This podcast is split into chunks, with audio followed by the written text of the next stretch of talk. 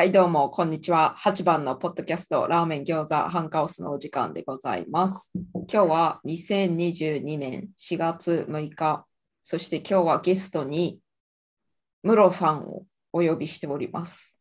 ムロさん、こんにちは。こんにちは。どうもありがとうございます。ゲスト呼んでいただいおて越。しいただいてどうもありがとうございます。嬉しいです。はい、私も嬉しいです、喋れて。はい。はい、ムロさんの紹介しといた方がいいですかね。一応。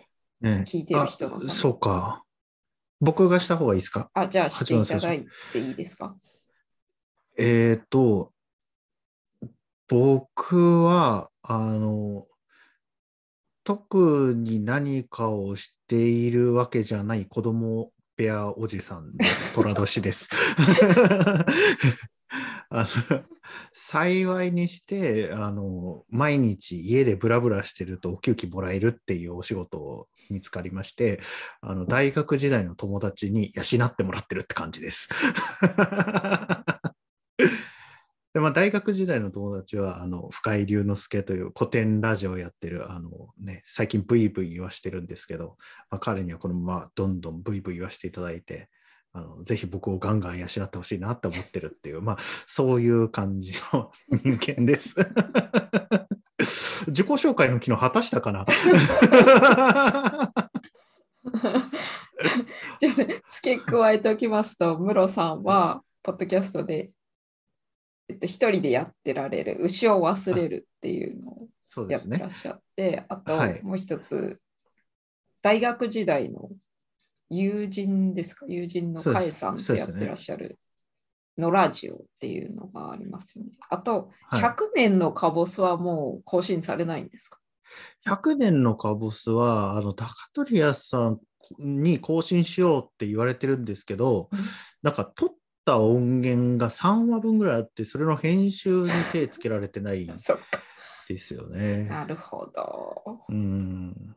なかなかね、あれ、ね、編集がね、編集結構めんどくい。さいですよね。のラジオはね、編集してないんですよ、基本あ、的に。してないんですか？はい垂れ流しですか、垂れ流しですね。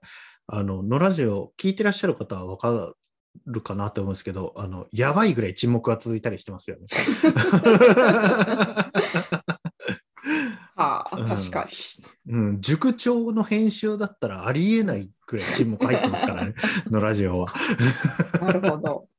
でもはいめっちゃ面白いから大丈夫です。あありがとうございます私は大丈夫で。す。ありがとうございます。めっちゃ長いやつとかありますよね。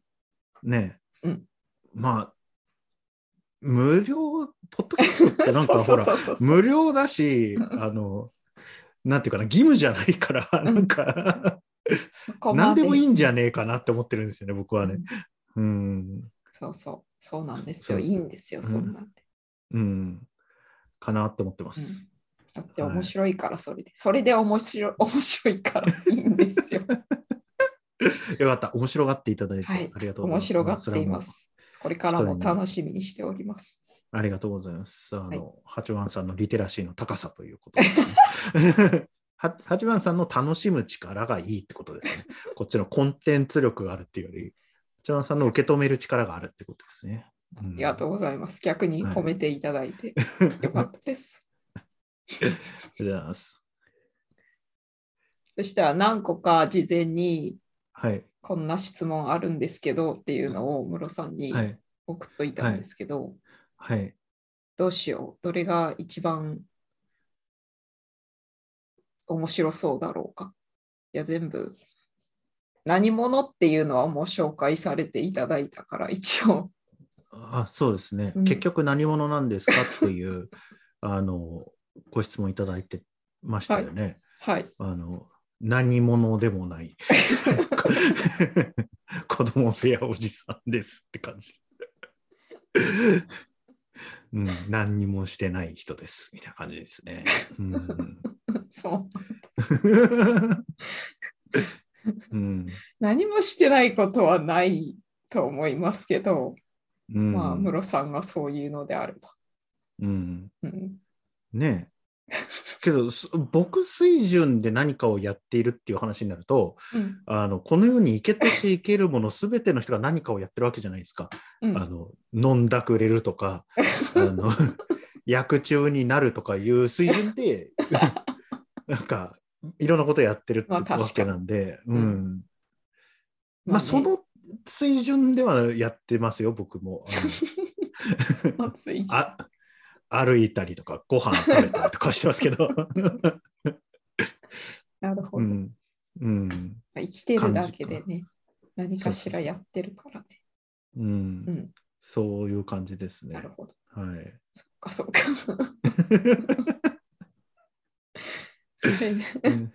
それで似たような質問で肩書きは何ですかっていうのもあったと思うんですけど、ああ、肩書きね。う。ん、肩書きって言われると、あの、部分的なピノキオだっていうのを思い出すんですけど、ええご存知ですか？わからないです。八番さんと僕、あれですよね、多分同世代ぐらいですよね。私、今35歳です。あ、じゃあ僕の方が一個上なのか。僕、虎年なんですけど。私、うさぎ年です。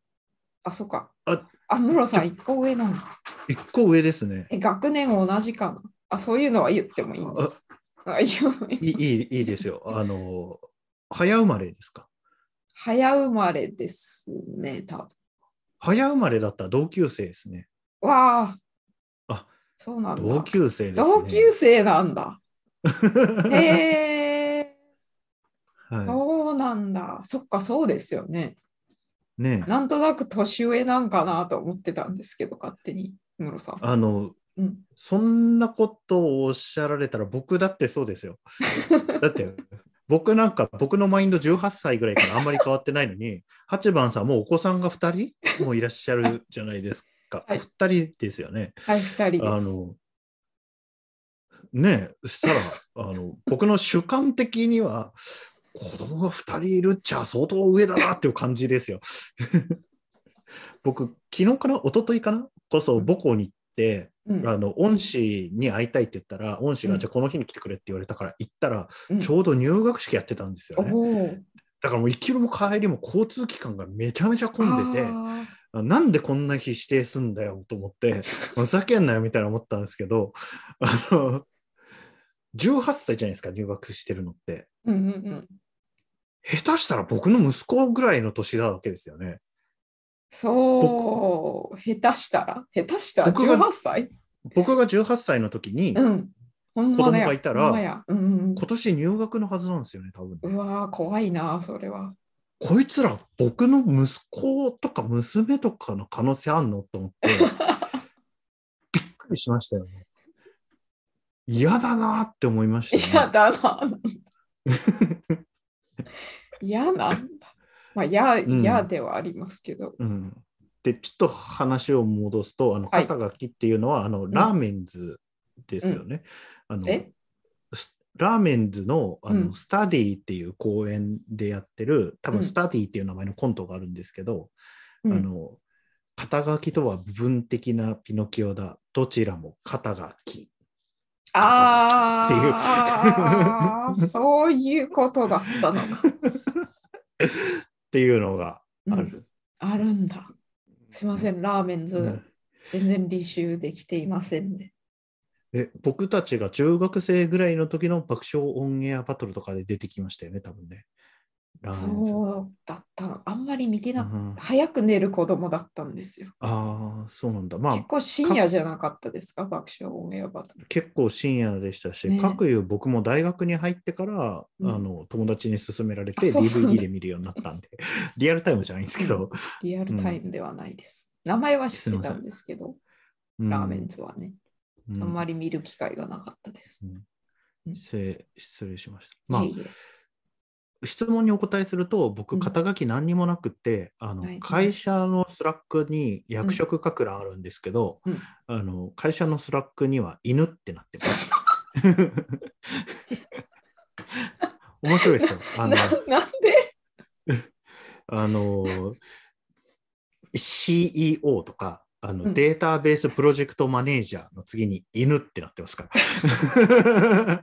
CEO 取締役データベースプロジェクトマネージャー犬ってなってます。それはブロさんが選んだんですか？それともあまあ、自分で書き込むんであ、自分で書き込む犬って書いちゃった。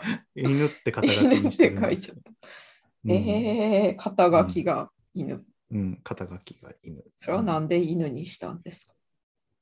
まあ、特に理由はね、面白いかなと思ったんだけど、あの、この僕の渾身のボケはスルーされてますね。スルーされた 誰も突っ込まなかったという。突っ込まない。ど。なるほど。じゃあ、うん強いて肩書きを言うなら犬という。犬。うん、犬か子供部屋おじさん。どっちか。ないんですよね、意外性がすごい人生で何かその成果を出してないから、うん肩書きがないんですよね。なるほど。うん。か、もうあと名乗るしかないですよね。名乗るしかない。名前を。うん。うん、あのうん肩書きを。肩書きを？このなんかあの権威がなくても名乗れる系のあの占い師とか、作るとか。うん、世紀末覇王とか 勝手に名乗るしかないですよね。ですよね。ううんん。うん私は今肩書きなしで。うん、対して肩書きがないので模索しています。なんかないかな。うんじゃあ、世紀末派をお譲りしましょうか。世紀末でもないし。今世が始まったばっかりで恐縮ですけど。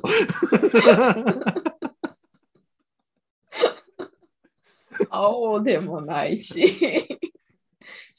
何もかも間違っている。これは混乱しますね。それはちょっとやめときます。一応もらっときますけど、はい。はいうん使わないかもしれません。取っときます。はい。また世紀末にななったら、あの、ぜひ使ってください。世紀末に覇王になったら使います。うんはい。ちょっとあらかじめお譲りしておきます。いただきました。ありがとうございます。ありがとうございます。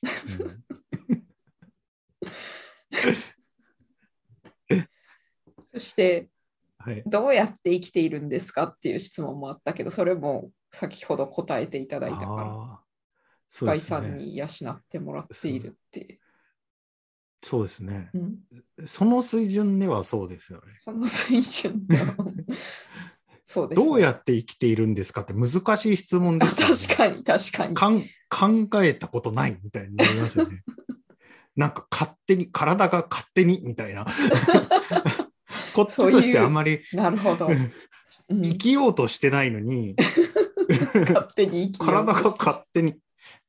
僕、ほら、心臓を動かすかどうかとか、あの、うん肝臓に毒素を分解してもらうかどうか全然コントロールできないのに、体さんの方で勝手に 自動的にな。なるほど、なるほど。うんちょっと質問があやふやすぎました。すいません。うん。ですね。ですよね。あの、霞食って生きてます。霞食って生きてる。うん。なんかう、まあ、自分の体型を見る限り、霞意外にカロリーあるなって感じ霞 以外も何かしら摂取しているから、多分。ああ、そっかうん。糖質が悪いのかな。脂質もでしょうね。脂質も悪いのか。うんうん。けど、脂質や糖質は僕の意思じゃないですから。体が勝手に。欲しているから。うん。体さん側のリクエストで僕やってるんで。なるほど。うんはい、難しいですよね、それをね。難しいですね。はい。困ったもんですね。大丈夫かなこんな感じで。大丈夫ですか？あの、すいません。なんあかの、変な質問ばっかりえで。え、八幡さんが不快になったら言ってください。います、そしたら。います。はい。そういうことはなるべく言っていきたい人間なので、はい。大丈夫です。今のところ大丈夫です。はい。ありがとうございます。ともうもう一つ、もうどうしようかな。紙作品めっちゃ書いてくれたから、紙作品についてもう喋ってしまおうかな。ね、うんえっ、と、僕の紙作品を、うん。漫画、小説、映画、商品、動物、食べ物など何でも、これぞ私が世界で一番好きだというものをうん教えてくださいって言われて、うんあの全然質問に答えれてないんですよね、僕がね。世界で一番好きなものを言えって言われて、うんあの100個ぐらい並べてるんですよね、僕はね。今、そのリストを見てますけど、そうですね。いっぱいあります。あんまり被ってなかったんですよね、八幡さんのと多分。漫画だと、うん。僕、黒大王っていう漫画家が好きで、うん。その黒大王の漫画全部すげえ面白いんですけど、あのうんその中でも大日本天狗東映言葉っていうのが好きだし、うん。あと、柘植義治も好きで、うん。で、まあ、ねじ式好きですね。無能の人とかも好きだけど、うん。あと、萩尾元も好きで、萩尾元、すごいいろいろ作品があって、多分、阪神とかが僕結構好きなんですけど、萩尾元の作品の中では最も僕に影響を与えたという意味では、100億の昼と1000億の夜かなと。うんこれはあの SF 小説の原作があるんですけど。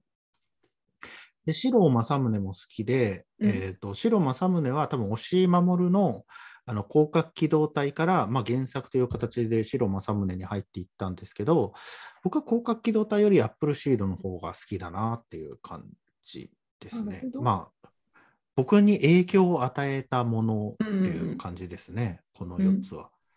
で小説だと森博が中学生から25歳までずっと好きで、うん。えー、と一番好きなのは一番初めに読んだ「笑わない数学者」っていうのが好きうんですね。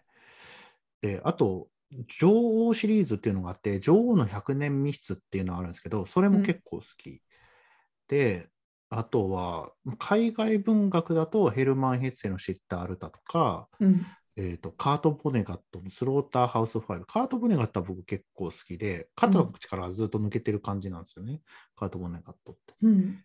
で、あと、不条理系の、まあ、安倍工房とか、あのうん壁とか好きですね。う。うんん。壁って多分なんか前半と後半かな分かれてると思うんですけど、前半の方の虎のたぬきっていうのが出てくる部分が相当好きで、うん。あの、読んでましたね。あと、古川秀夫のアラビア夜の種族っていうのがあって、まあ、未読の人のためにネタばらししないんですけど、うんあの、なんかね、そのネタがすごく面白いんですね、この本って。ネタが。うん。えっ、と、なんていうのかな。ほ三島由紀夫の北条の海って読まれたことあります？あの、北条の海四部作。ないです。すいません。あえっと、三島由紀夫が一番最後に書いた作品で4部作なんですけど、あのあるカップルの転生をテーマにしてるんですよね。で、すべてのカップルが美しくて賢い2人なんだけど、はや全員早死にしてしまうんですよ。うん。で、その本田というあの語り部みたいな男がいて、主人公じゃないですよね。主人公は転生するカップルなんですけど、うん。あのその語り部みたいな本田さんっていうのがその転生していくあの2人っていうのをずっと見てるって4世代にわたって見てるっていうあの小説なんですよね。カップルじゃないか、男の方が転生していくのかな。男の方が転生していくのか。で、うん最後にその物語の一番最後にあの一番初めの小説で出てきた若い女性っていうのがうんあの、あ、尼かなんかになっておばあさんになってるんですよね。でうんおじいさんの語り部の本田さんと、その一番初めに出てきた、あの、なんていうかな、ヒロインが、あの、おばあさんになって、あの、尼になってるって二人で話して、うんで、本田さんが昔、その一作目の主人公という男がいましたよね、みたいな話を聞くんですけど、うんその、尼さんがその人のことを思い出せないみたいなんで終わるんですよね。へえ。からそのずっと転生の話みたいになるんだけれども、それが果たして転生だったのか、そのえー本田さんの妄想だったのか分かんないみたいなところで突然話が終わるんですよ。えー、そんな。うん、そういう話僕がす僕好きなんですよね。へえ。うん、え、これは、え、ネタバレではないんですか、今の。えっとね、北条の海のネタバレだけど、北条の海自体はこのネタバレが、あのうん作品に影響を及ぼすもんじゃないから、あ、そうあなの。のうん、アラビア夜の種族の方のネタバレをしてしまうと、多分けあんまり面白くなくなっちゃうと思うんですけど、うん、あの北条の海はあの他他の見るべきポイントあがの方がはい。多分比重が大きいので、うん。で、まあ、似たような仕掛けかなと僕思ってるんですけど、この辺の何が本当で何が嘘なのかがわからないみたいなのが僕結構好きなんですよね。あの、和尾石黒の日の名残とか多分そうだと思うんですけど、うん。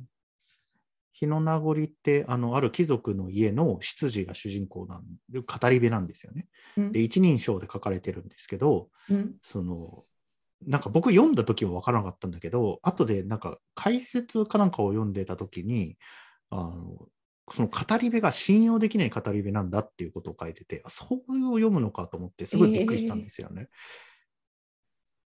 こういうことがあった、こういうことがあったって書いてるんだけど、確かに全部一人称だから、本当のことか分かんないんですよ。うんなるほど。え、それは小説だけじゃなくて映画とかでもそういうの好きなんですか？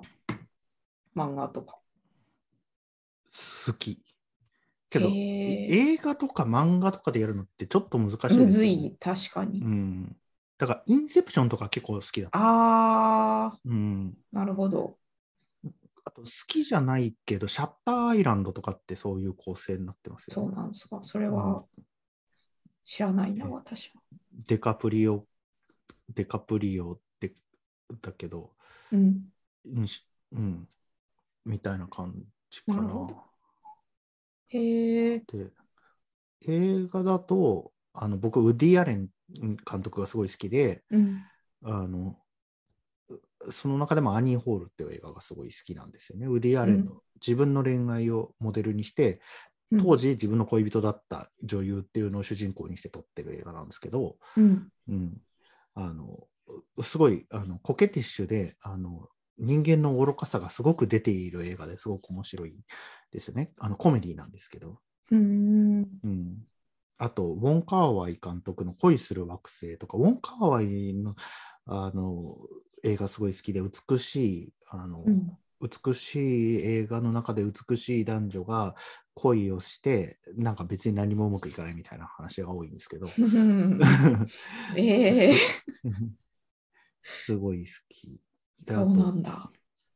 是枝裕和さんの「歩いても歩いても」って映画が好きで、この映画は僕かなり衝撃を受けて、あの小説とか漫画とか映画とかあのでいろいろな方法で家族っていうのが描描かれてきたんですけど、うん。僕この是枝監督ほどあの家族っていうものが描けてる人いないんじゃないかって思ったんですよね。この歩いても歩いても見た。へえ。これなんかあるお盆の1泊2日かなんかのことが映画になってるんですけどその優秀な長男が亡くなっててあの出来の悪い次男が実家に帰ってくるみたいな話なんですよね。うんで家族間がずーっと緊張してるんですよ。ええ。1泊2日のか間ずっと緊張してるんですけど別になんか喧嘩するとかじゃないんですけどうんずーっと緊張感があるんですよね。でどうやらお互い愛し合ってもいるっぽいんだけれども、うんまあ、噛み合ってないし、うんあのずーっと不穏みたいなのがあってうん家族ってこうだよなって僕思ったんですよね。ええ。そうなんだ。こういう風に描かれた家族見たことないなっていう。あとはなんか台湾映画の熱帯魚っていう、まあ、誘拐犯の話とか、コメディですね。あと、僕、キューバに3年ぐらい住んでたんで、そのキューバ映画のあのコンドクタっていう、エルネスト・ダラナスっていう監督が作ったキューバの映画なんですけど、うん。これなんかあのすごくキューバの社会描けてて面白いっていう感じですかね。まあ創作物で言えばこんな感じかな。ちょっとバーって言って情報過多だったんですけど、すいません。情報量多かったです。うん、めっちゃあるな、しかし。めっちゃあやなるさんもそうでしたね、多分めっちゃリストアップあしてきた。リストアップ系なんですねリ。ストアップ系。リストアップ系。めん どくさい系いえいえ、決められない、難しいって言ってました。うん、ひとしおさんもいっぱい出してきたような気がする。逆に八番さんあるんですか、私は、うん、うん、漫画作品のドロヘドロっていうのがああ。はい。けど、ドロヘドロが漫画オブ漫画ってすごく珍しいなと思うんですけど、いや、ど全部ひっくるめてって感じですね。アニメも出たんで、漫画もアニメもアニメ内の音楽も全部好きみたいな。ジョジョも好きですよね。ジョジョも好きですね。なんか、ジョジョがお好きで、えっ、と、ドロヘドロがお好きっていうのはすごくわかるんですよね。うん。で、うん。こう、ドロヘドロがジョジョを差し切ってるのがなぜか僕にはあんまわからない。ドロヘドロがジョジョより上に来るっていうのが。うんうん、ジョジョがドロヘドロを差し切るっていうのは、まあそういう人もいるよなっていうのはあるんですけど、うん。うんそその辺はなんかどの辺どのあたりに違いがあるんですかね？ドロヘドロね、まあ、迷うんですけど、ジョジョかな、うんドロヘドロかなって迷うけど、特に最近の私を形作っているのがドロヘドロ率高いかなと思います。あ影響を受けてるって感じそう。影響を受けているうん。率が高いと思います。うん。うん、ドロヘドロから？ドロヘドロから、ドロヘドロから、生き方とかね。ドロヘドロから？うん。そうなんだ。え、そえそそれど、どの辺、なんか、おドロヘドロを取り上げられてた回でその話されてましたっけ？生き方に影響を与えてるって。餃子がお好きだっていうところをお話しされてたのを覚えてるんですけど、餃子は好きですけど、うん、なんかすみんな楽しく生きてません？結構。ああ、ぐちゃぐちゃの世界でね。うん。あんな世界、界でもめっちゃ楽しむことに全振りしてる感あって、うんうんうん。多分それがいいんじゃないかなと思ってる。ああ、うん、それはすごく理解できますねわかりますね。うんはい。ジョジョは違うでしょ？ジョジョは結構みんな大変な目に遭ってますからね。みんな、みんな厳しい環境。まあきドロヘドロも厳しいっちゃ厳しいですけど、環境はすぐ死ぬし、雑魚だとすぐ死ぬし、うんうん。もけど与えられた状況の中で結構みんな精一杯楽しく生きてますう、うよね。ん、そうそうそう。楽しんでる感がいいですね。そうかもしれない。うん。それは、うん、理解できました。うん。うん。あとちょくちょく全然、これ全然ストーリーに関係ないじゃんっていうの入ってくるけど、それがいい。い。必要ないじゃんみたいな野球界とか、あうん、あ、あんま覚えてないかもしれませんが。恵比寿の服の会とか？うんうん。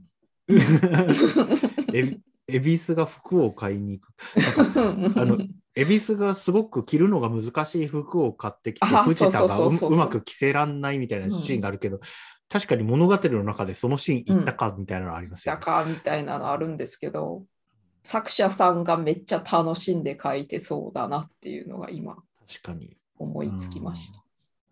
そうかもしれない。全体的にその楽しいのが伝わってくる。うん人生を楽しく生きたいっていうメッセージを受け取るうん発信元がドロヘドロっていうの どういうことなんだろうとは思いますけどね。意意味はわかるけど人生を楽しく生きなきゃみたいに思ってる人はなんかもうちょっと違うところからそのメッセージを受けてる可能性が高いなって思いましたね今ね。ねえ、うん確かにね、なんでドロヘドロなんだろう。うんギャップがいいんじゃないですかね。まあ確かに厳しい世界でそうだっていうのは。そう。うん。だってさ、ゆるキャンとかさ、うん。普通に、あ、わかります、ゆるキャン。あまあ見たことはないですけどどういうのかは、あのそういうそういうなんか、うん。もう明らかに楽しいとこで楽しくしてたら、うん。それは楽しいじゃないですか、普通に。確かにね。ね。その通りだ、うん、おっしゃる通りだ。おっしゃだるからね、うんギャップ好きなんやと思いますね、多分。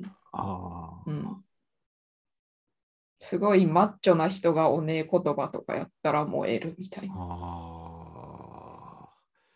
あ、なるほど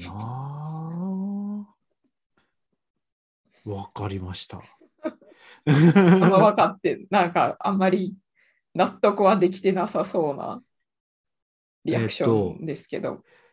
うん。あの、なんだろう、マラソンが好きな人みたいな感じ？あの、マラソン。うん、苦しんだ末になんか楽しくなっちゃうみたいな。あれなんかやっぱアアドレナリンが出るみたいな、なんか報酬系刺激されるから好きになっちゃうんだと思うんですけど、うん。みたいな論理はわかるんですよね。うん。うん、うん、で、あれにハマる人がいるだろうなっていうのもわかるんだけど、自分がああなるかなと思ったら、ならねえだろうなみたいな。八番さんがおっしゃってることはすごくよくわかるんだが、うん、あの我がことにはならないみたいな感じですかね。なるほど、うんなるほど。ははい。い。まあ、うんね、人それぞれですから。ね、全部理解しようとしなくてもいいから、他の人のことを。はい。何を言っているんだ、私は。はい。一番を決めきるっていうのはすごいですね。だ八郎さん、今日結構たくさん漫画読まれてるのに、うん。ベストオブベストがあるみたいなうん。のはすごいなと思そうですか。う。うん。うん。いや、でも一番好きだからね。全部の中で。何もかもの中で一番好きなのが今の現時点ではドロヘドロですね。ああ、うん全体的に。なるほどな、うんうん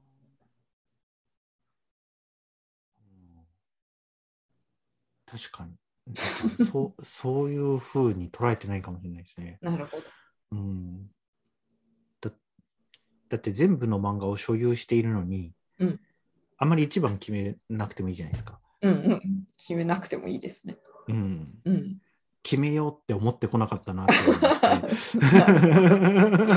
そうですね。うん、うん、だからこのこの質問をすると、結構、なんだろう、半分ぐらいの人は迷う、うん、迷っちゃう。うん、え無理。そもそも映画で一番とか決めれんし、全部で一番とか無理っていう人います。結構います。ですよね。うん。ま、映画は僕結構あのアニーホールが結構一番なんですよ、ね。おお、そうなんですか。うん。へえ。うん。じゃあ機会があったら見てみたいです。全部見てみたいんですけどね。ぜひ。はい。あの、でもね、あんまりお面白くないかもしれあ、ない。面白くない。えっと、なんていうかな。こ小男で小難しい小男がうん。全然モテないんだけど、うん。付き合い始めちゃって、うん。あの何にもうまくいかないっていう映画なんですよ。そうか。かそういう意味では僕ご500日のサマーとかも好きでうん。あのご覧になったことあります？ないですね。すいません。そうかズーイ・デ・シャネルっていう人が、うんあの役者さんがヒロイン役なんですけどもめっちゃめっちゃ可愛いんだけどあの全然主人公になびかずに終わるっていう映画なんですよね。えーなんか、その、あんまり物事がうまくいかない系の作品の方が好きなんですか？うん、そう、そうなんです。そうそうだよねってなる。なるほど。うん、何？現実はそうだよねみたいな感じですか？なんていうか、現実はそうだよねっていうか、うん、そうかもしれない。こういうことって起きるよねみたいなことがうん僕の中で大事なのかもしれない。なるほど。なんかこう、ほら、ワンピースでうんロビンがうん。連れ去られちゃった時にうん仲間が集まってきて全員指になんかバッテンかなんか書いてて、うんあの向こう側向いてて全員で手を挙げてうんその指のバッテンみんなで見せるみたいなシーンあるじゃないですか。うん。あんなこと起きないじゃないですか。あの、あ別にあれそのものが起きなくてもいいけど、ああいう感じのことって世の中に起きないじゃないですか。うんうんうん。うんうん。なるほどね。なんかすごくこうアーティフィシャルな感じして、あうん、なんかこう、んん寝る寝る寝る寝を食べてるみたいな気持ち？食っていいのかこれみたいな。あ。なるほど、なるほどね。うん、その人工的すぎるみたいな。人工的すぎるんだ。だから、あの、八幡さんにこの間教えていただいた、うんえっ、とね、あ青のフラッグですよ。うん、はい。あれも僕の中では相当アーティフィシャルな感じの印象を受けたんですよね。なるほど。うん、確かにああいうことはなかなか起こらないっすね。うん、うん。なるほど。なんか、ああの、自分が男性に性的で欲望されていることがうん。どれほど嫌かっていうことをうん説明する女の子出てくるじゃないですか。うん友達になりたいんだと。うん。あのなぜ性的関係にならなきゃいけないんだみたいな、話をするじゃないですか。うん。なんかああいう精神性を持った女の子が、うんああいう振る舞いをするみたいなことがあんまり僕の中でメイクセンスしないんですよ。うーんあの集団の中に彼女がい居続けるみたいなことがあるのかなみたいになるんですよ。ああ、なるほど。僕の感覚だとああいう賢くて可愛くて、うん世の中のことが分かっちゃう女の子ってうんあのなんかすごく年上の男の人たちの中にいるっていう感じ。へえ、うんそうかな。え、マミちゃんですよね。あ、マミちゃんが言ってしまったけど。うんうん。こなんかネタバレって書いとこう。え、ネタバレでもないですよね。そんなになんか、うんあの大学生とかなんか彼氏は大学院生みたいな感じ？あえー、そうかな。イメージがある僕。えー、うそれはわからない。彼女の彼女の精神性と彼女のキャラクターがうんうん。あんま同居してる感じが僕の中にない。ちぐはぐな感じがすると。うんうんへえ、そうかな。うん、だからその辺がちょっと寝る寝る寝る感がある。へえ、うん面白い。うん、うん。あの、えっ、とす、すごくかっこいい野球部の男の子がいるじゃないですか。うんうん。彼は結構わかるんですよね。こういう感じだよね。じで主人公の男の方はこういう感じじゃないだろうなって思うんですよね。主人公の男の子の友達の3人組がいるじゃないですか、オタクの。うんうん。あれも相当リアリティないですよ、僕の中では。うーん。すごく記号的だと思まあ、う。うん。あの3人あんま深掘りされてないから、あんまよくわからんな。現実にいるだろうか、こう。まあ、まあ、見た目からしてだいぶ記号的でしたけどね。うん。うん。だから、その、なんていうかな。友達、野球部の友達との対照的な人として描かれてるから、うん。うん。陰そすごくあうんそうそう、アーティフィシャルに配配置された人物ああ、そっか。そっかそっか。話を進める上で、こういうキャラが必要だったみたいな感じです。うん。うん。うん。実際に、こんなやつこ、こんなやつはいねえだろみたいな感じですか？こんな挙動はしねえだろっていう。うん。うん。うんうん、そっか。まあ、するかもしれないんですけど、あの、うん。あの、わかんない。あの、うんもしかしたら作者さんとか編集さんの実際のエピソードから取ってきた話かもしれないから、うん。実際はこんなことないだろうとは思わないんだけど、うん。ぼ僕の中ではあまりメイクセンスしないみたいなうん。感じかな。そっか。うん。けど、なんかうまくいかない話をしてる作品って、うん。なんかうまくいかなさってリアリティがあると思うんですよね。リアリティっていうか、なんかこあの、まあ、それもいろいろか、なんかこんな感じで物事ってうまくいかなくなるよねみたいなことがあるなと思ってて、うん。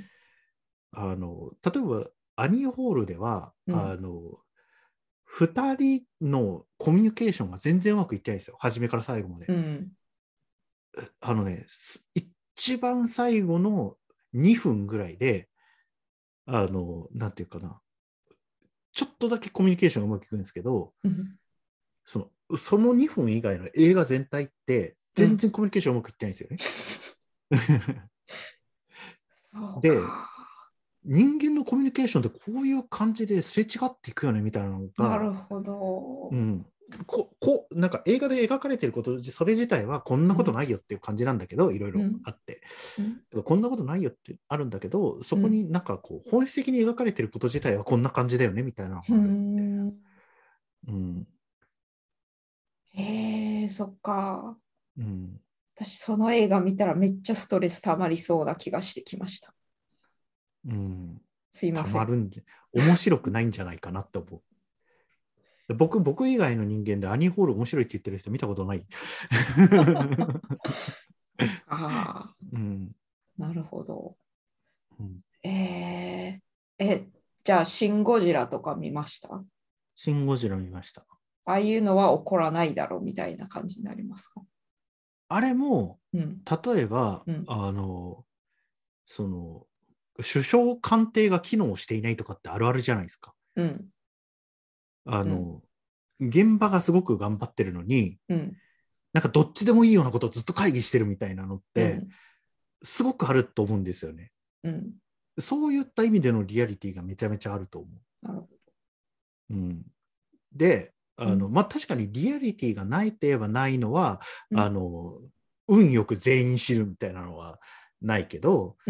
あのそういうこう全然上が機能していない時に、うん。何らかの方法でその現場でチームをの、なんていうかな野生的に蘇生してうん。あのすごく頑張るってことってあるよねとは思うん。う。うんなるほど。うんあれ、どっかで、うん。うん、まあそれはまたまとめサイトとかで見たと思うんですけど、うん。で安野さんがうん。無能が状況をダメにするのが嫌だから無能を排除したみたいな、うん。無能がダメにするシーンとかがないっていうのがうん。そういうのを聞いてあこれは見たいなと思って。うん。ストレスたまらないやつだと思ってうん。見たらもうすぐいろんなことがすぐに決定されてすぐ起こっていいなと思いました 私は。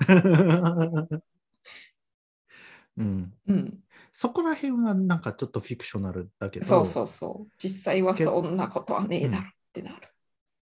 うん。けど、リアリティを感じさせてくれますよね。うんうんチームの中にバカがいないとこうなるんだろうなみたいなのは、うん、そう。なんかイイメージできるじゃないですか。うん、あの実際にそうなってるとこ見たことないけど。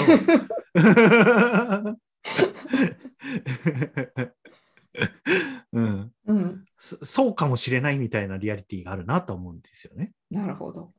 うんそっかそっか。へえ、面白いな。うん、でちょっと話戻すんですけど、はいはい、どうぞ。その現実と嘘がうん。どっちがどっちかわからないみたいなのがいいって言ってらしたんで、うん。コン・サトシ監督のうん、パプリカですか？そうパプリカとかそういうのはいははどうでしょうか、コンえっ、と、コンサート、パプリカの前の何でしたか、パーフェクトブルパーフェクトブルー。はい。パーフェクトブルーは結構面白いなと思いましたね。パプリカもすごく好きうん、で、ああれから僕、筒井康隆に入ってきましたもんね、パプリカから。なるほど。私まだ読んでないんですよね。筒井康隆さん気にはなっているんですけど。読まないといけない、そのうち。う。うんん、で、うん、コンサトシさんの映画は好きでしたね。大学時代に多分全部見たんじゃないかな。あ全部見見られたんですか、うん千年女優とかも結構。あー千年女優は見ましたけど、うん、長えなと思って。まあね。あれ、あれな、なんだっけな、あの、しあれ、新海誠じゃな、だったっけ？あの、ご先祖様をずっと見ていくみたいな映画ありましたよね。天気の、あれ、新海誠じゃなかったのかな？新海誠じゃないか。あの、化け物の子の人か。え？細田守か。ああ、うん、その映画自体はわからないですけど、ご先祖様をずっと見ていく？えっ、と、細田守さんの、えっ、と、未来の未来か。わかんないですね。そういうあ感じの作品なんですか？うん、それもなんか長いなと思った。長いな。長いのか。うん、へえ。で妄想代理人とかは見ました？あ、それ見てない。あ、見てないですか。うん。すごく勧められたけど、見てないと思う。まあ、機会があればそのうち。マットハウスですよね。多分そうだったと思います。そっか、だから、コンサトシを全部は見てないんだ。妄想代理人を見てないから。うん、うん。映画しか見てないってことか。そっか。うん。パプリカとパーフェクトブルー好きなのであれば妄想代理人いいと思います。まあ、いろんな人が言ってきたと思いますが。ああ東京ゴッドファーザーズが好きだった。僕、ど、どれかというと、そういえば。なるほど。うん。全然違うんだな。あの、東京ゴッドファーザーズは妄想と現実が分からなくなる話じゃないですもんね。違いますね。多分一回しか見てないから。うん。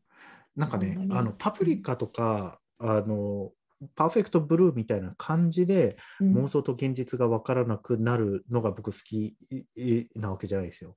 うん。あの、なんていうかな、インセプションの時はそうだったと思うんですけど、あれって、その僕たちが規定現実だと思っているものが、実は夢の中かどうか判別することができないっていなうところがね映画のオチだったじゃないですか。うん。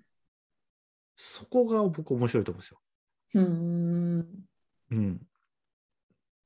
何が本当なのかがわからないよねっていう話。そうか。うん。これはもしかしたら成功に作り込まれた妄想なのかもしれないって、その北条の海4部作もそうですよね。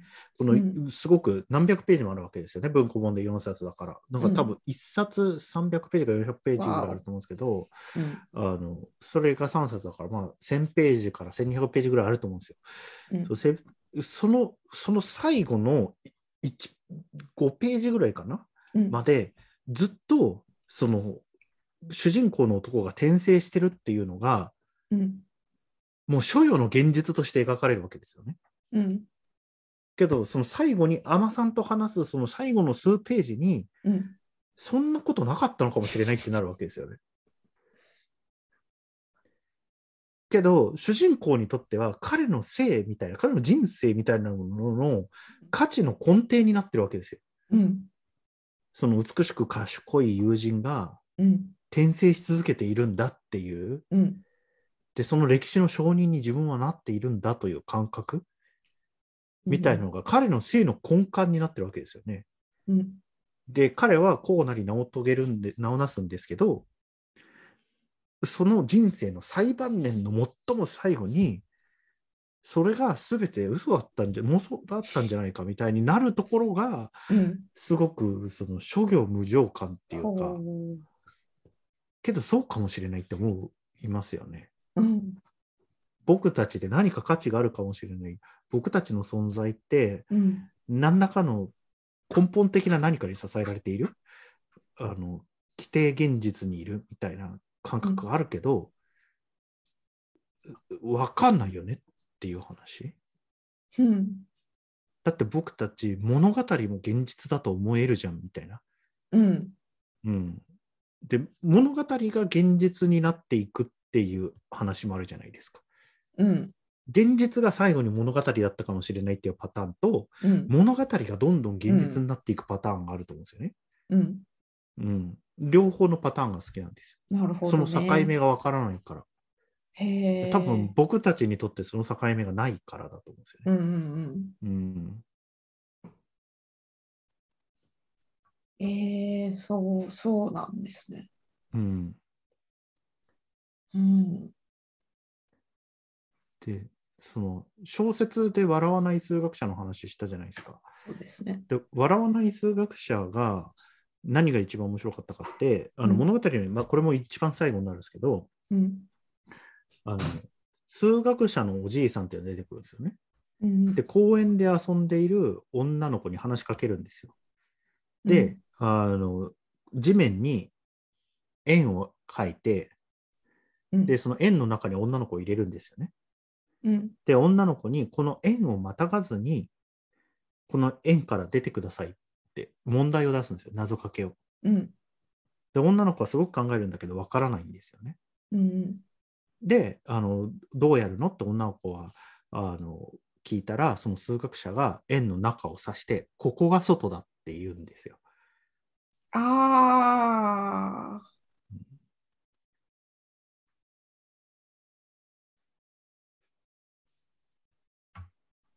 そうかもしれないってことですね。なるほど。うん、うん。僕、数学的素養がないから分かんないんですけど、この間、まあ、数学的素養がある人と高次元の話をしてて、うん。多分多分高次元が理解できてる人だと、数学的裏付けがある話なんだと思うんですよ、これ。うん。うん、でも僕はうんその数学的な裏付素養がないから、ちょっとうまく説明できないんですけど、うんあの僕がその中学生、ちょ多分12歳か、中学校入る前か入った後か分かんないですけど、多分12、3歳の時にうん。森博のそれを読んだ時の僕の感想っていうのは、うん。なるほどなと思ったんですよね。うんうんうん。分かんないよねって、ここの、これが外か中なのかっていうのは、うん確かに分かんないよねと思って、うん。うんみたいな、うん。うん。それって僕たちの思い込みだよねみたいなのが僕好きなのかもしれな。ないるほ。ど。うん、気づかされるみたいな。気づかされるみたいうんな。うんへえ。うん、うん。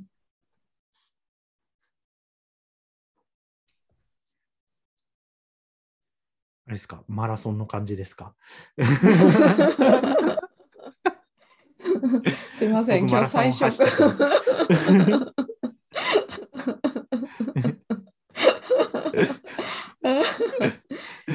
今日最初からちょっと昨日寝不足でね、あちょっとすいません、すいません。すいませんね。えちょっと大丈夫かなと思いながら始めたんですけど。え 申し訳ないです。そのタイミングで。うん、うん面白いあその他の人の何が好きかっていうのを聞くのはうんめっちゃ好きなんですけど、うん、理解が追いつかないことがよくありますね。そのあそのなんだ。うん。ちょっと言語化できなくなってきました。うんすいません。ー これ最初からでき小説ないのか。小説で挙げたやつは、うん今自分でも思いましたけど、全部そうなのかもしれない。例えばヘヘルマン・ヘッセのシッダールタって、シッダールタっていう、あの男が主人公なんですけど、うん友達と一緒にあのゴータマの説教に聞きに行くんですよね。うん。で、えーっと2人はゴータマの説教を聞いたことで、この人は本物の各自だ、ブッダだと気がつくんですよね。うんで、友達の方はブッダについていってしまうんだけれども、うんあのその主人公の方はこの人は多分格者なんだがそれ以外の方法でその格者になろうと思うんですよね。うんでまあいろいろあってなんやかんやあってうんで最後にあのなんか渡し森として川のほとりに佇んでいると佇んでいるんですよ。うんでそうするとあの偉いお坊さんになったその時の一緒にゴータモの説教を聞いた友達と再会してその友達は一目見てその主人公が格者になってるって気がつくんですよ。へえ。うん、んなるほどねって思ったんですよやっぱ知ってその時僕すごい感動したんですよね。ほううん、最後になるほどねって思う系のが多いんですか？うん、だから一般的な感覚で言うと、うん格者がいてうん。そのメソッドを教えていてうん。そこをフォローしていけば格者になるっていうのは分かるじゃないですか。うんうんで主人公はなんか結構、あの波乱万丈な人生を歩むんですねその後。うんうん。だからなんか年上の娼婦かなんかのあの愛人になってみたいな感じの、で映画は快楽を極め尽くすみたいな話になるんですよねその後、ほう。ん、でその人がなぜ格者になるかって分かんないじゃないですか。う。うんで本を読んその小説を読み進めてもどの時点で彼が格者になったかって明確には書かれてないんですよね。うんでもその最後に友人と会った時にそいつが格者になってるって気がついたことによって、うん、僕たちはあこの人格者になったんだって思うわけじゃないですか。そうですね。うん、であこういう方法もあるんだみたいなことが分かる。つまりそこまで僕たちっていうのは、この人があのなんていうか堕落してあの快楽と贅贅沢を極め尽くした後にうん。人生がどんどん転がり落ちていって最後うん。何も持たない、うん。あのわ渡し森になって、うん。あの川のほとりでぼさっとしているしょぼくれたじいさんだと思ってやってるわけじゃないですか。うん。うん。うん、けどそのじいさんが実は格者なんだっていうことが物語の最後に分かるわけですよね。うん。うん、そうするとそこで僕たちは、じゃあ格者って何なんだろうっていうことを考えなきゃいけないじゃないですか。うんなるほどなって思ったんですよね、へえ。うん。そうかもしれないって思う。へえ。うん、でカート・ボネガットのスローターハウス5も同じなんですよね。うんこれはあのなんだっけなドイツのある、えー、と町でカート・ボネガット自身が、あの空襲を経験するんですよね。でカート・ボネガットはアメリカ人なんですけどうんあのアメリカ兵として捕虜になってその捕虜収容所にいるんだけど、うんその捕虜収容所がある町がドイツの町があの連合軍の空爆でめちゃめちゃに破壊されて死にかけるんですよね。つまり戦争捕虜として味方の爆弾で死にかけるっていう経験をするんですよね。で、このスローターハウス5の主人公も同じ経験をするんですよ。で、その経験をしたことによって、えっ、とね、したことによってじゃないんだよな。ちょっと正確に何でかは忘れたんですけど、あの主人公の男の時間感覚っていうのはおかしくなるんですよね。うん主人公が4次元的な存在になるんですよ。へえ。つまり、あのその過去の自分も未来の自分も、あの今の自分も似たような感覚として得てるんですよね。えーどういうこと？あのウォッチメン見たことあります？すいません、ないです。あなかなか被らないですね。かなかなか被らないですね。あの、その、なんていうのかな。つまり、これから起こることも、過去に起きたことも、今目の前で起きてることも、彼の中ではすごくフラットなじ情報なんですよね。うん。で、えっと、その、未来が起きることが、その別に何か変えられるわけでもないんですよ。ただそのそのような時間の流れの中で自分がいるみたいな、その4次元的な感覚になるみたいな。それ聞いて思ったのが、ジョジョ第6部の終盤で、メイドインヘブンで、うん、そこ、え、6部は履修済み6です部、6, 6部ミリ種なんです。すみません。あ、ミリシュですか。5部までなんです。ああ、じゃあ、ダメだ。うんうん。うんじゃあ、これはやめておきましょう。うん、すいません。すいません。でも、あの、でも実は、あの、そうじゃないですか。僕たちって、うん。今ここにいるような感覚だけど、これが過去の自分が未来を妄想しているのか、未来の自分が過去を思い出しているのかって、厳密には分からなくないですか？うん。今、い今ここにいる自分として、うん。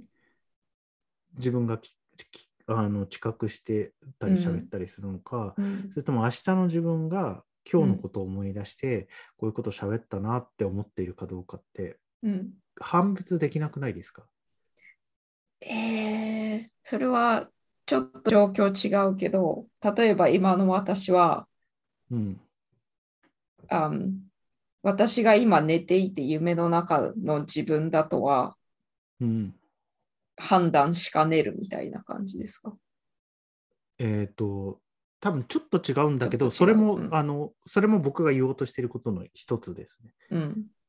わかんないですよね、自分。自分が今、本当に今ここにいるのかどうかってわからないみたいなうん、感覚みたいなのを、このうんカトボネ方教えてくれたっていうか、なるほど。うん、だって僕たちの人格って僕たちの記憶の結果じゃないですか。うんで、。僕たちが何かを思い出すわけじゃないですか。うん。で、思い出すと時って、その時その場にいたように思い出すわけですよね。うん。そうすると、今僕たちがここにいるっていうことは、未来の自分が思い出しているのかもしれない。いかもしれない。うんなるほど。うんえー、やだな、それやだな、なんか。うんなるほど。うんそういうのに気づかされた作品。そういうのに気づかされた作いや気づかされたっていうかこの作品を読む前に思ってたんですよね。なるほど。でうんそういうことかと思ったんですよ。例えば僕たちき、うん記憶できることと記憶できないことがあるじゃないですか。うん。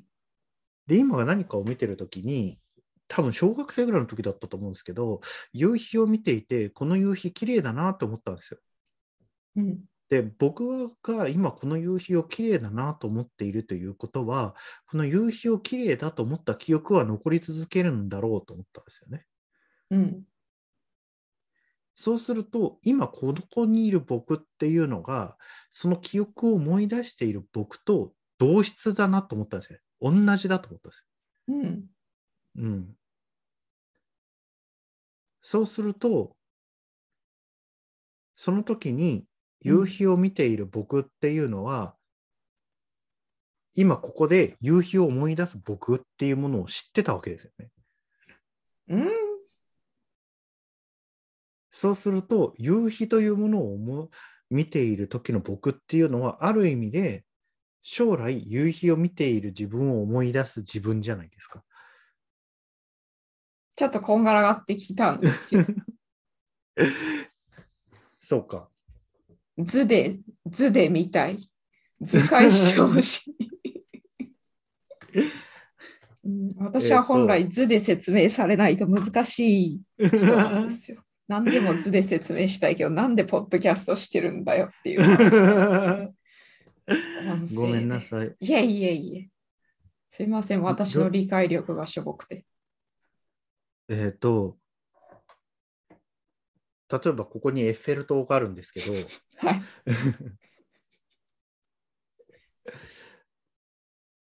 僕が今ここでエッフェル塔を見ていますよね。はい。35歳の僕。はい。で、僕はこのエッフェル塔を見ながらうん、このエッフェル塔を見ている35歳の僕という記憶があると思うわけですよね。うん。うん。そうすると、もし僕が65歳だったとして、うん。65歳の時に、35歳の時にエッフェル塔を見ている自分っていうものを思い出すわけじゃないですか。はい。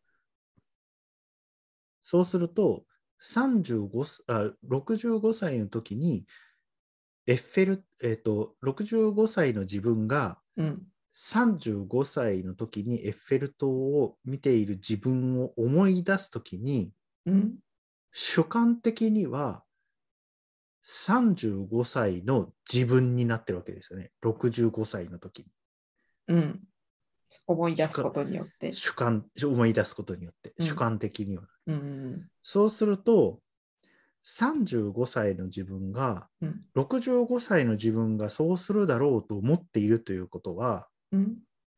65歳の時の自分でもあるわけじゃないですか、35歳の自分。つまり、ここの視点の中に、今僕は35歳の自分としてここにいるんだけれども、うん。それは同時に65歳の自分がそうするだろうと思っていたことであり、うん。15歳の自分がそうなるかもしれないと思っていたことでもあるないですか？うん。うん。うん。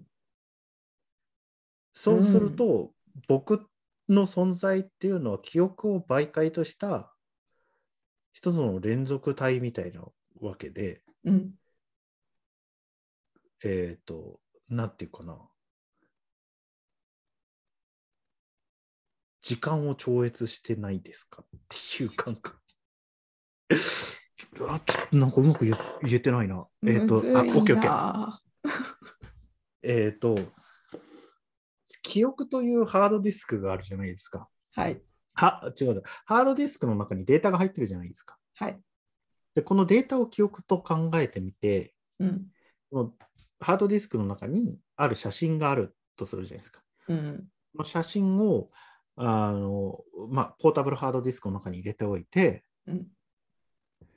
えっ、と、ある一つの A のコンピューターで、うん。その写真を見ても、うん。その写真を見れるし、うん。B のコンピューターで見ても、うんその写真を見れるし、うん。C のコンピューターで見ても、その写真を見れますよね。はい。そうすると、えっ、と、うんなんていうのかな。その写真は同時に存在しているみたいな。どうそうですね。A のコンピューターであるかどうかとか、うん B のコンピューターであるかどうかとか、C のうんコンピューターであるかどうかってあんまり関係なくて、うんハードディスクの中に写真が入っていることっていうのが、あの、本質的に存在しているものじゃないですか。そうですね。そうすると、僕たちには記憶があって、うん。その記憶っていうものが、その時々に書き書き出されてるっていうか、この再生されてるんだけど、うん。それが30 A のコンピューターであるうん。35歳の自分なのか、うん。B のコンピューターである65歳の自分なのか、うん C のコンピューターである15歳の自分なのかっていうのは、うんあんまり関係なく、ただここにうん。データがあるっていうことじゃないですか。なるほど。うん。なんとなく、なんとなく 分かってきた気がしますけども。うん、うん。この話をね、でも誰かにするのは初めてかもしれない。あそうなんですか？う。ん、すみません。僕の方でも全然練れてない。今、なんか自分がうまく説明できなくてびっくりした。何言ってるんだろう、こいつって思った。いやいやいや。うん、いや、うん、これ聞いてる人は理解できたらいいですね。うんうんこれ聞いてて理解できたと思った人はできてないでしょうね、多分ね。あ そうなんだ。なるほど。うん僕、理解できるための情報をちゃんと渡せてないかあ、ら、そうか。理解できたと思った人は多分勘違いなんですよ間違えてる。うんか、あのカート・ボネガットの小説を読んでるかどっちか なるほど思う。ん、だから、ななんていうか。な、えっ、とうう、すごく簡単にまとめると、うん。今僕たちがこのようであると思っていることっていうのが、何の確証もないんだって思わせてくれるものが僕は好きかもしれない。えー、うん、なんだろう、哲学的な感じですか？哲学的な感じなのかな？そもそも哲学を私はよく分かってないから、うんこれはあんまり良くない例えか。うんうん。まあ、うん、哲学という言葉の一般用法的には哲学的なことかもしれないですけど、なるほど。うん、えっ、と、そうですね。僕の、うん、僕の感覚で言うと、やっぱそうだな、あの、えっ、と、確かなものが何もないということを教えてくれるっていう感じだと思います。へえ、うん、そういうものが、そういうものが刺さる感じで。刺さる感じ。さっきの時間の話で言うと、うん、僕たち、おそらくですよ、あの知ら僕、人に聞いたことないか分からないんですけど、うん。多分僕たちの一般的な感覚としては、自我というものがあって、うん、この自我というものに記憶が従属していると思ってるわけじゃないですか。うん、うん、つまり、パソコンっていうものが本質であって、あの外付けハードディスクについているあのデータっていうのは、パソコンが参照しに行くもんなんだっていう感覚があると思うんですよ。そのデータが記憶ですか？そうそう、データが記憶、で、パソコンは自分？自我、自我。はい。自我だと思ってて、そのうんパソコンが、んあるからこそデータに意味があるんだって思うと思うんですけど、うんうんけど、えっ、と、このカート・ポネガットに出てくるような4次元的な時間感覚の人からすると、今ここにある自我っていうのは、あの、記憶に対する従属的な存在に過ぎないじゃないですか。うん。うん。うん。このデータというものがそこにあり続けるのだからみたいな。うんで、このデータをどのパソコンで見ても見れるのだから、うん。うん。うそのどのパソコンであるかっていうのは本質じゃないんだっていう話になるじゃすか。うん。へえ。うんで、僕たちは記憶って、今、便宜的に記憶って言ってますけど、はいカ。タゴネカットの小説の中では、その4次元的時間感覚の人だから、実在した世界に対してそう言ってるわけですよね。現象についてそう言ってるわけです。これは小説読まないとわかんないんじゃないかな、私これ。あんそう。か。うん。これは、すみません。うん、え、その英語のものを翻訳されたやつですか？翻訳されたやつですね。英語です読んだうん方がいいんか。いいと、いいわかんない。いいかどうかわかんない。僕、英語版読んでないから。うん。でも翻訳版は良かったんですね。うん、僕は面白かった。なるほど。うん。えー、気になってきました？ここまで聞いて。わけがわからなくて気になってきました。すいごめんなさい。ません。わけわけのわからないことばっかり言ってごめんなさい。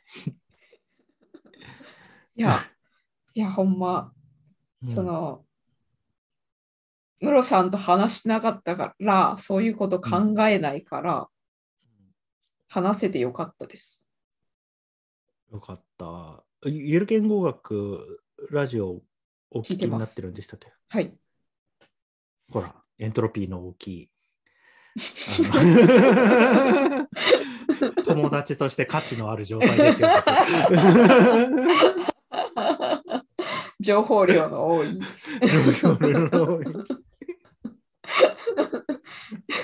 情報量の多い友人ができました。友人と呼んでいいんですか、樋口塾の人は。みんな、みんな友人。いいんじゃない？いいいいと思いますよ。あのありがとうございます。か価値のある人間です。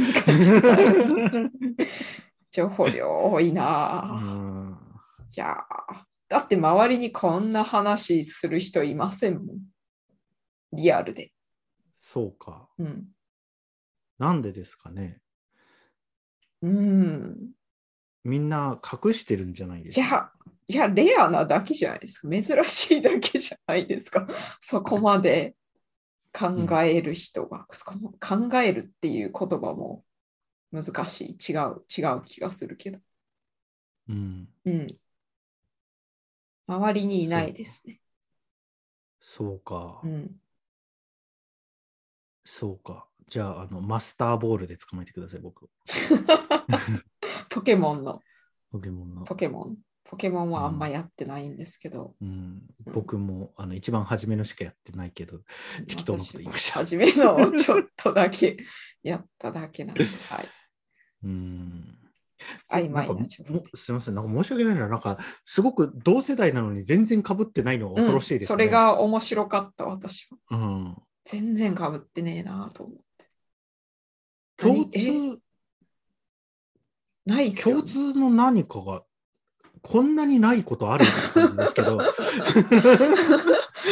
食べ物ぐらいしかかぶってないですよね。食べ物はうん。何ですか？僕の方からは好きな食べ物がうん。うな重、ポテの刺身、鯉の洗い、ヤマメの塩焼き、タラの芽の天ぷら、えー、と湯布院に明石っていうまんじゅう屋さんがあるんですけど、そこのそばまんじゅう、みたらし団子、あの澄んだ鶏のスープ、えーそば、パッタイってあげさせていただいたんですけど、どれくらいかぶってましたかね？うな重、みたらし団子、そば、パッタイ、多分私、まんじゅうも好きやと思います。食べたことないけど。それ、うな重がお好きなのは、うん。うな丼とかせいろ蒸しと比べて、やっぱうな重って感じですか？えー、うなぎ自体が好き、それなりに好きですね。でもめっ僕はちゃここに好きわけでもない。うな重って書いたとき、うん結構悩みましたよ。結構悩んだ。何に対して？僕はうな丼よりうな重が好きなんだろうか。ひつまぶしよりうな重が好きなんだろうか。うまきよりうな重が好きなんだろうか。で、うんかご飯がある必要があるのか、かば焼きよりうな重なのかみたいな、すげえ悩みましたよ。そんなに。うんえー、えー食べ物の中だったら一番好きなのは何なんですか？うーん難しいな。食べ物って結構気分に左右されるじゃそないでか。うですすね。難しいですね。私もむずいわ、それなら。今、今22時22分なんですけど、日本。うん、22時22分にうな重あんま食べたくないな。確かに、そうか、気分で左右されるから難しい。今、ハーゲンダッツのグリーンティーアイスが食べたい。なるほど。私はそんなお腹減ってないから、カップ麺が食べたいですね。そうあ、けど、オーストラリアはどうなんですか？カップ麺、日本のカップ麺と同じ味します？えー全然。全然違いますよね。うん、売ってるやつはすごい、え、カップ麺ってこんな、こんなしょぼい感じになれるんだ、みたいな。日清が作ってるやつですか？ビーフ味とか、チキン味とかのああるんですけど、え日清のやつ、味の素のやつです。日清のはあるんですけど、その、うんうん。オーストラリアのブランドのやつは、うん、こんなしょぼいんだって思います。そういうの食べた後、その日清のシーフードヌードルとかは買えるんで、うん、あ全然違うわってなります。全然違いますよね。うん。あのラテンアメリカは日清がラテンアメリカで作ってるやつあるんですけど、うん全然味違うんですよ。で、日本に帰ってきて初めに食ったのはやっぱカップラーメンですよね。これよと思って。これよって。うんそっか。ノーマルのカップヌードルないんですよね、こっち。なぜか。シーフードはある。日清は日本で作ってるカップヌードルを世界に輸出しろよと思うんですけどね。本あれ、当だよやっぱダメなんですかね？海外の人からしてみたら。美味しくないんですかね？どうなんですかね？えー、シーフードヌードルはそこまで変わってなかったような。でも私のそのカップ麺の記憶めっちゃ薄いから、うん。うん。オーストラリアに暮らし始めて17年だから、わかんない。もうわかんない。そうか。でも、うんこっちで売ってるやつはう香港とかで製造しているやつだと思いますよ。うん。そうか。うん。あ辛ラーメンは多分あれどこで食べても辛ラーメンなんですよね。辛いやつですか？か韓国の辛いやつあるじゃないですか。辛いって書いてあるやつ。辛いって書いてあるやつ。うん私、辛いのダメだからあ食べたことない。失礼しました。すいません、そこもかぶっていない。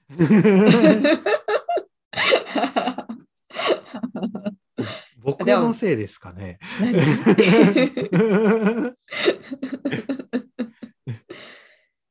そんその、あの、ムロさんあげた食べ物の中だったら、みたらし団子が一番好きです。ああ。みたらし団子、オーストラリアであんま手に入らないんじゃなないいですか？です。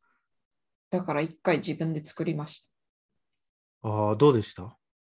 結構いけましたが、めんどくさいから、めったにやらないです。わかります。めんどくさいっすよね。めんどくさいですよ。みたらしを作ろうと思いますよね。ねうん、僕も思いました。え、ねキューバ行った時。うん。ねいちごく大福。そめんどくせえじゃんと。うん、くそ、うん、めんどくさい。そもそも材料買わ、買うのがむずい。うんうんうんうん。団団子粉がないですもんね。そうん。う。うん。アデレードに一軒だけある日本系の、うん日本人が経営しているはい雑貨はい屋さんでしか買えない。おまけにアデレードですもんね。そうなんですよね。シドニーとかやったらね、うん。結構いけそうなんですけど。店に売ってなくても、中妻の台所にあるでしょうからね。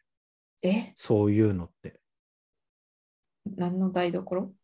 中中妻、駐在の奥さん。あー、なるほどね。僕それすげえ思ったんですよね。あの、コロンビアに住んでた時に、なんか誰かんちにお呼ばれすると、うん、誰かんちの食卓では日本と同じものが出てくるんですよね。なるほどな。駐在の人はほら帰国にお金出してもらえるから、あー、その時にいっぱい買ってそうそう3ヶ月とか4ヶ月に1回日本に帰って、えー、あのいいな。目いっぱい食材買って帰ってくるんで、うんあるんですよね、台所に日本と同じいい食材が。な。それはいいな。うん。うんえーだってここに書いてあるものうん全部大体日本食じゃないですか。うん、うん。パッだから、タイぐらいじゃない？他のもの。うん、海外では何も食えんかったですよね。うん、食いたいなって思って、ねえこっちこっちの刺身食いたいなって思ってました。私もブリ食べたいです。ああ、ないです。ないですよね。サンマもないですよね。ねえうん。オーストラリアってどんな魚食うんですか？鮭？鮭はでも輸入じゃないですか？チリから輸入してるんですか？え、そうなんですか？アトアトランティックサーモンって書いてあるから、どこなんですか？それは。アトランティック。アトランティック。どっち？太平洋太平洋大西洋だと。大西洋か多分ノルウェー産だと思いますってことは。えー、ノルウェー産かアトランティックサーモンをチリでせ養殖したやつかどっちかじゃないかな。えーうんそうなんですね。こっちのサーモン美味しいなと思ってたんですけどね。うんうん、養殖技術が上がってるからだと思うんですそよ。うなのか。うん、あれ、肥育した養殖の鮭だと思います。へえ、うんあとは何だろう。あんまり種類売ってないですよ、魚。バラマンディとか。バラマンディか。バラマンディって食べたことないな。美味しいですか、うんあ美味しいですよ。白身の魚。白身でフライにして食べる？そうですね。大体揚げてあるような気がします。うん、生の魚で売ってます？それとも冷凍して売ってます？バラマンディですか？はい切り身で、多分冷凍したやつ、解凍してあるやつじゃないかな。天丼に並んでいるのは。そうコロンビアもそうだったんですよね。うん。だからもうフライ以外じゃ食えないんですよね。うん。調理しないとね、うん生では無理ですよね。生では無理。うん。うん、そっか。えー、魚は、うん、魚食べれないのは大変ですよね。魚食べれない。コロンビアはね、あの、なんか、ナマズとか、ナマズ？うん、あの、なんか、えっ、とね、なん、なんて言ったんだっけ？パルゴってなんて言うのかな？あの、ブルーギルみたいなやつ？なるほどね。うん、とか、うん。うん。あと、マスはいましたね。ニジマスみあたいなのが。マス、うんはい、こっちも、うんこっちもニジマス売ってます。マスは美味しかったですね、確かに。うん、うんなるほど。うんアマゾンの魚でしたよ、売ってるのアマゾンの魚。うんうんすいません、ちょっ、と話をそろそろ。はい。戻すんですけど、戻すわけでもないんですけど、はい。はい。その紙作品の話で、はいはい。で、事前のチャットで、一番を決めるの難しいな、快楽が好きですって書いてあって、はい。はい。快楽なんですか？そうなんですよね。うんあの、は、一番好きなものを教えてくださいって八王子さんに言ったら僕は100個ぐらい答えたんですよね。はい。で、八王子さんから一番つっただろみたいな返事が来たんですすよいません、そんな、ね。そんな、言い方ではなかったけど。えそんな言い方ではなかったですけどね。こういうふうなね、じ印象操作を僕しがちなんですよ。でで、僕、なんか、やっぱね、い一番ということが決まってないんですよね。うん。あの、その一番になりうるプールみたいなのがあるんですよね。ほう。で、こっちの気分が変わるわけああ、そうね。そうでですね。だから、この気分の時に最高のこれみたいなのがあるわけでうすよ。ん。うん。この気分の時に最高のこれを、うんなんか、が、あの、選べたい、選びたい。そっか、だからいっぱいあるんですね。だからいっぱいあるんですよね。なるほどね。うん。だから、この気分にとって最高でやるかどうかみたいなの大事なんですよ。うん。うん。そっかそっか。うん。うん、で気分によって漫画読みたい時もあるし、映画見たい時もあるし。そう。ね、なるほどね。そう。だから、カリブ海のビーチで、こうやって寝そべってる時に別に緑茶飲みたくないわけですよね。けど、おこたでまんじゅう食べてる時は緑茶がいるんですよね。うん。みたいな感じです、なるほど。んそっかそっか。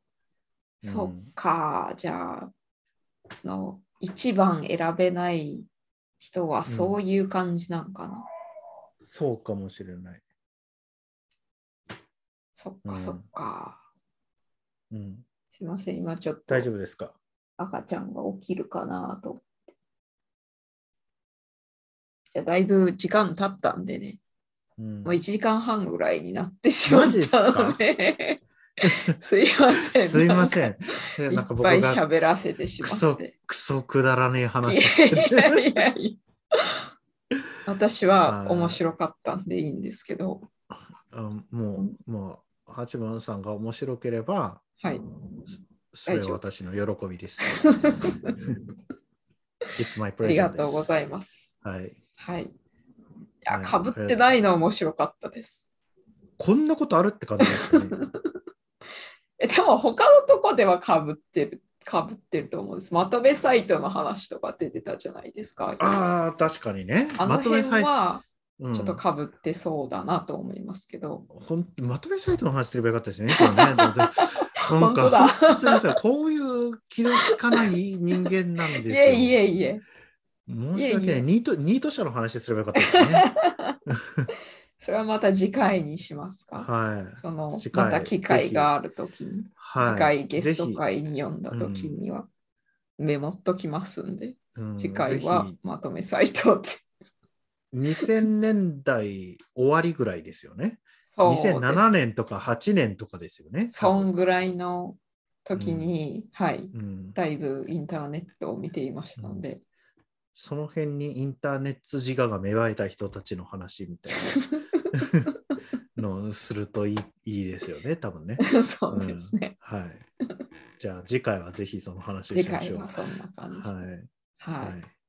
それではありが、とうございました。はい、ありがとうございました。そういうわけで今回のゲストは、ムロさんでございました。ありがとうございました。ありがとうございました。ありがとうございました。